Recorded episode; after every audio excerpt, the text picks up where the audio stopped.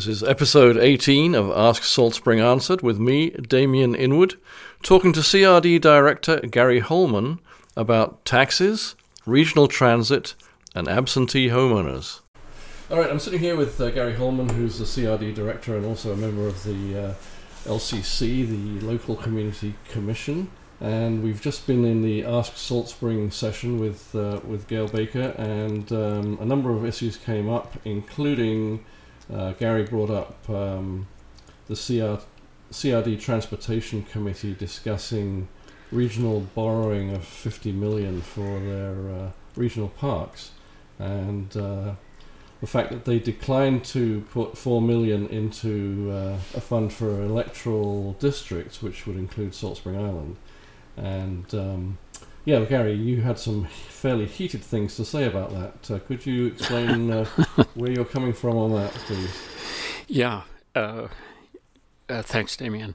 Uh, yeah, so it, it's the the borrowing was proposed by the CRD Transportation Committee, one of the number of security committees that makes a recommendation to the board, and the recommendation was to borrow 50 million to um, enhance the regional trail in Greater Victoria, to repair three major trestles over.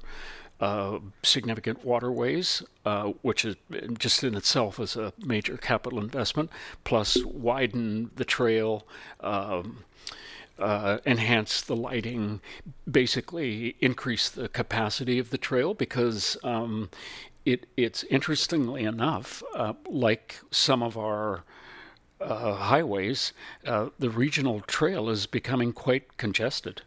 So it, it's being it's been so successful uh, that uh, users, both pedestrians and and um, cyclists and folks on various other, you know, kind of rolling uh, uh, uh, equipment are uh, are are using the trail quite heavily, and so it, it needs to be upgraded. Apparently, there's about f- almost four thousand users per day on this section of the trail. So it, it is a it is an important investment. I support the investment. My problem with it is that there's virtually no direct benefit. Well, there is no direct benefit for Salt Spring at all. And so, what I proposed to the board when it came up uh, to the CRD board yesterday, and the board has approved the recommendation to move ahead with the borrowing. Uh, what I proposed to the board was to actually increase the borrowing incrementally. I suggested four million, uh, but that four million to be earmarked for regional trail and active transportation investments in the electoral areas, uh, so that it would slightly increase the amount borrowed and therefore slightly increase the, the carrying costs on that. Uh, which are estimated by staff at about $28 per household per month. It would increase, my proposal would have increased that by about a dollar uh, per month, uh, or sorry, uh, per year. $28 per year. My proposal will have increased that about a dollar per year, but that funding would have earmarked, been earmarked for active transportation in electoral areas. So we would, if you're going to voters with a large borrowing request um, like that, um, uh, uh, my proposal was to piggyback on that uh, a portion of the a small portion of the borrowing that could be earmarked for active transportation investments in electoral areas, which would have benefited Salt Spring. Yes. And at the moment, we get diddly squat out of uh, the rest of it, unless we take our bicycles over to the Galloping Goose Trail. Diddly squat is a very strong word, and I, I can't possibly condone swearing on, on the radio, but uh, in, in effect, you are correct. Diddly squad it is. Uh, I didn't think that was swearing. But anyway, yeah. now, um, so yeah, your um, your your suggestion would have cost uh, a dollar twelve, I think you said. Uh, Yes, dollar twelve, uh, spread among, of course, and the, the, advantage of regional borrowing is you're spreading it over several hundred thousand households, right. uh, and and so there would have been a slight incremental uh, cost of about a little more than a dollar per household, which was about uh, it's about nine or ten cents per household per month, but it would have created a $4 million fund that could have benefited us directly. So the, the, the benefit of that proposal to electoral areas would have been disproportionately large by just slightly increasing the borrowing and therefore the borrowing costs, but the dollars would have been earmarked for electoral areas. And I think you likened this to um, making us into a cash cow for uh, Greater Victoria. Again, very strong language, which I, I believe I did use at the board. We, we, are a cash cow, I believe, in some respects. Certainly, we are with respect to this service. There are other services. I, you know, I should point out that we're the beneficiary of regional services as well. So, for example, our, our recycling depot has been subsidized for years by the CRD. Without that CRD subsidy, that depot would not exist. Uh, so we benefited greatly from that. We benefited from the regional housing um, programs of the CRD, the most recent example being Crofton Brook, uh, for which we received about three and a half, well, actually, uh, all told, about four million for the Crofton Brook proposal. The, the our emergency room, the the regional, the CRD health facilities function, which is another regional service, uh, contributed 3.74 million to the new um, ER facility at Lady Minto. So, uh, you know, I don't want to suggest that um, uh, the diddly squat applies to certain services, but but not to all. We we do absolutely, and I do believe in regional services, but I also believe that it's a two-way street. Uh, if we're part of a regional service, part of a social contract, which I strongly believe in, well, I, I also believe that electoral areas should be uh, getting reasonable benefits from those regional services as well. Right, so it's a sort of a, a swings and roundabouts situation, I suppose. Um, now, we did discuss, or it came up, the uh, possibility of a regional transit authority, and I think uh, you said uh, that uh, that sent a shiver down your spine. um, because, uh, uh, you didn't think that we would incre- get an increased service that would justify the taxes that we would end up paying for it. Yeah, so you know already, given the experience with the uh, the borrowing for the regional trail, and it would be for a regional transportation service, which could theoretically include transit, which now uh, is um, overseen by a board appointed by the province and there's funding from the province, uh, um, and there's also uh, funding from property taxpayers. Um, so y- yes, CRD is contemplating um, expanding their role in the transportation sector. So, right now, that's primarily around uh, the regional trail, which, as I say, has been so successful that it's actually getting congested, which, which is the which raises the need to um, up, upgrade it. Uh, we're also um, uh, promoting uh, and uh, securing funding that hopefully again Salt Spring will benefit from for um, uh, chargers for EV vehicles, uh, you know, providing that infrastructure to help support conversion to electrified transport. That you know that that's all good, but CRD is is considering expanding that role even further. Could include uh, public transit at one end of the continuum, and it's still not clear entirely where where their consultation, you know, where their where the board wants to go. Uh, at one end of the continuum, you have a TransLink which does oversee uh, uh, n- not just um, you know pathways, trails, that sort of thing, but in fact uh, they do oversee transit, and I think even even the road system there. So at one end of the continuum, a, a CRD transportation service could look like that, but uh, the, the shiver down my spine is because of the experience we're already having with respect to the CRD Transportation Regional Trail Service, where we're contributing uh, something in the order of $550,000 a year. That also goes for park uh, facilities as well. Like there are there are um, facilities in regional uh, parks, like dams, for example, that have to be upgraded. So we contribute to that, and you know, fair enough. That that's that's all fair enough. But again, our experiences we're getting uh, as you put it, diddly squat um, from from that. So that's my concern by by expanding that service purview and increasing taxes even more to support that. Uh, my question is, how is Salt Spring going to benefit? And I'm not clear at all that we would benefit. So, for example, when we established transit back in 2007, 2008, and I was the director that uh, that moved that forward. We had a choice then of joining the the Greater Victoria Transit Service. We could have joined that that transit service and had it uh, provided by that regional, you know, body. Uh, I decided instead to pursue a standalone service where basically it would still be run by BC Transit and the, the funding would be roughly 50-50. So local taxpayers still contribute, as with the regional transit service, local taxpayers would still help fund. But if we had joined the regional service, we would have paid the same mill rate, like so the per household cost would have been the same, which is currently in the order of $130, $140 per household per year. We're paying on Salt Spring about $35 per household per year, which is commensurate with the service level that we'll get. Whereas if we joined the regional service, we would be paying the $140 a year, but probably with maybe somewhat higher, but uh, we wouldn't get the same level of service anywhere near as they do in Greater Victoria. So that's why I chose to go standalone for the transit system. And the other thing about transit is if we had joined the regional transit system, we would have also attracted the gas tax surcharge on fuel.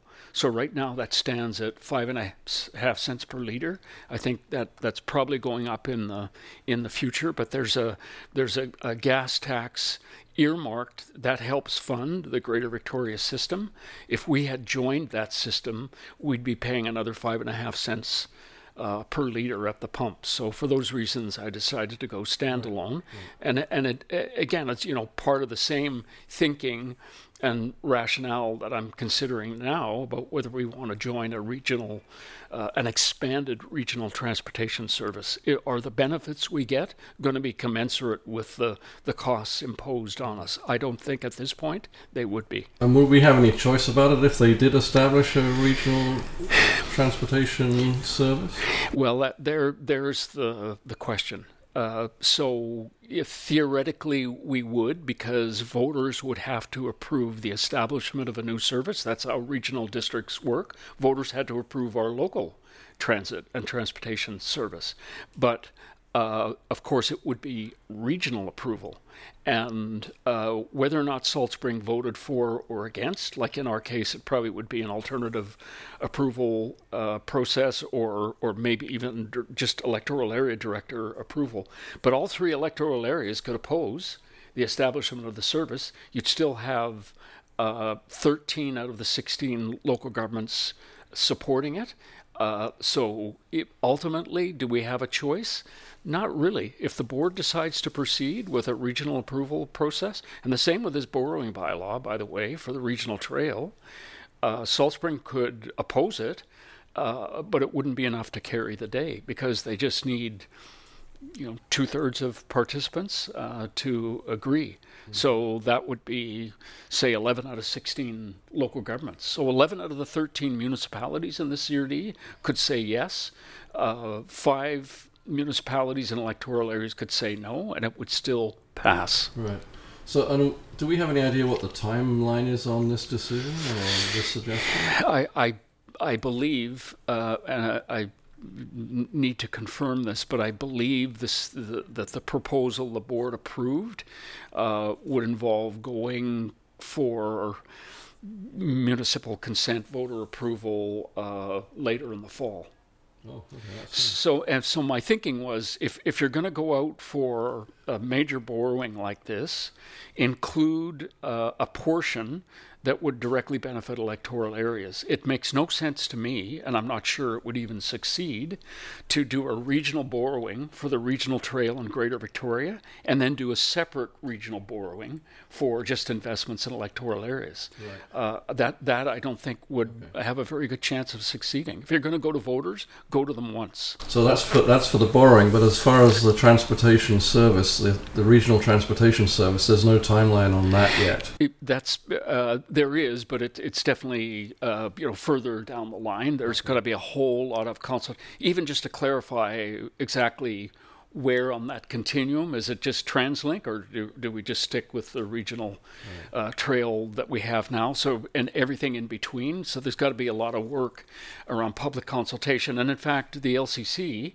and and myself have been uh, uh, interviewed and, and surveyed by the CRD to get our views about that service. I'm I'm very clear on my views. I'm not sure how the rest of the LCC feels about it, but we're, we're going through that sort of consultation process now. And and so first you have to define what it is that you'd like to do, and then once you've done that, then you can go to voters with a with a concrete proposal. Right. And in the meantime, the CRD has said they're not in the least bit interested in funding our uh, Salish Sea trail between Fulford and Vesuvius. Um, that, that's not uh, quite true. So uh, they have already committed uh, 250,000 to be spent next year on, and th- there is a regional trail on the map for Salt Spring extending from Vesuvius through Ganges to Fulford.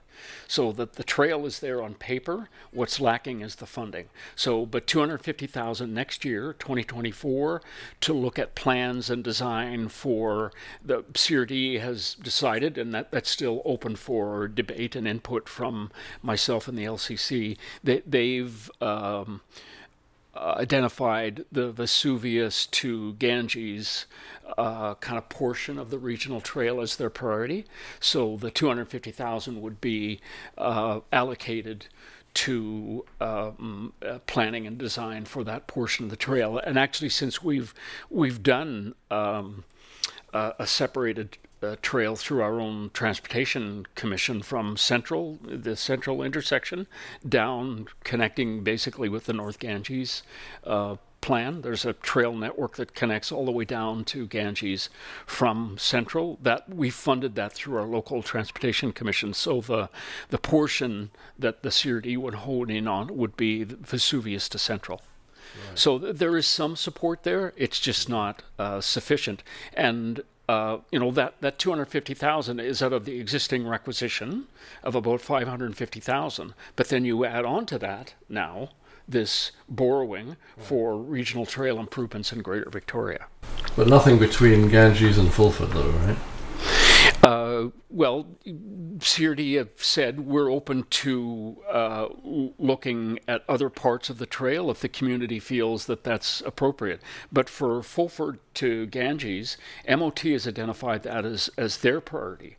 And the first leg of that is the repaving of Ganges Hill from the bottom of the hill now up to Cranberry. So the repaving with wider shoulder lanes of at least 1.2 meters it is probably, in, in my view at least, probably the most viable way of getting the trail done on Salt Spring, which is to repave roads that have to be paved anyway. And when you repave them, you put in uh, wider shoulder lanes for cyclists. That's probably the most cost effective way of getting that achieved on Salt Spring. So, since MOT has identified that section of the trail as their priority, there may be ways in which CRD can help with that as well. Uh, uh, at this point, CRD is the one major stakeholder that's identified Vesuvius to Central. Right. But the, uh, just to go off on a tangent here, the um, cyclists are actually encouraged to go down Beddis and up, uh, go through the back way through Stewart and and Beaver Point Road to get to Fulford, aren't they? At this point, I've seen the signage. Uh, that, yeah, that's that's probably true, and that that will continue, get you off the the main road, um, and and cyclists can do that now, uh, but the idea of the regional trail is to actually, have, you know, there's no there's no shoulders at all. There's on on uh, on that route, but it, it's it's less traveled. Cars are traveling more slowly, so it it, it for uh, for cyclists it can be uh, a more comfortable and probably safer route to take. But ultimately, uh, if if MOT um, follows through on what it has said as its priority, Fulford to Ganges, um, we can get reasonable uh, shoulder lanes marked uh, shoulder lanes for cyclists for the actual main route between Fulford and Ganges. The whole way, but that would cost a heck of a lot of money. It would, and it, it's that would have to happen over time. And what we said to we, uh, uh, my, myself, and there is a, a, a task force um, convened under the auspices of MLA Olsen's office that's developed a strategy around the so-called Salish Trail. The Salish Trail is also the same route as the regional trail, Vesuvius to Ganges to Fulford, and and what that strategy um, recommended was for MOT to continue its repaving, which they say is their over time their priority. Continue their repaving with wider shoulder lanes. That's how we'll get the trail done. It will take time to do that, and unless we can find, uh, you know, grant opportunities, other funding opportunities. Okay, let's just shift gears for a moment. Right at the end of the discussion, we I think you were talking about the uh, speculation and vacancy tax. And I think you said that you'd been speaking to the minister about it, about having it um, come to Salt Spring, where at the moment it doesn't apply to Salt Spring, right? Yeah, yeah at, the, at the moment, the SVT um, applies to all 13 municipalities within the CRD. Um, it doesn't apply to the electoral areas. The province recently expanded the taxable area to smaller, a number of smaller communities on uh, Vancouver Island, including uh, Lake Cowichan, um, uh, Lantzville, uh, um, uh, Ladysmith, um, and uh, I took the issue to the CRD board, and the CRD board agreed to request the province to include Salt Spring, just Salt Spring, not the other electoral areas. They, their, you know, their their population levels and uh, their their their kind of housing stock um, situation is is different than Salt Spring. So the board agreed to advocate on our behalf to ask the province to include us. Um, myself, uh, Trustee Patrick, MLA Olsen have met now with uh, a couple of um, times with the finance minister, and there has been some turnover there. It was Selina Robinson, now Katrine Conroy, and the the CRD board their their letter to the minister requesting inclusion of Salt Spring. The minister has responded, and their their answer at this point is. Uh, we'll consider it. Here's the factors we will consider here, here's the reasons, here's the conditions. Uh, like, for example, one of them is how fast have your property values been increasing over time? Well, on Salt Spring, just um, in in recent years, our, our assessed values have, have jumped considerably. Mm. Um, and in any case, that that's one of the criteria. What's your population size? We're one of the larger communities on Vancouver Island or in the Vancouver Island area where the SVT doesn't apply. Uh, so uh, I'm now working with um, Trustee Patrick and MLA Olsen on um, on a response that that. Uh, describes how Salt Spring fits their conditions. And so ultimately, that would take the form of a letter, probably from the CRD board. I'm not sure how the trust would weigh in, uh, and MLA Olsen advocating on our behalf. But the CRD board now would, they've gotten a response from the minister, and the CRD board will now reply to the minister explaining how Salt Spring fits their criteria.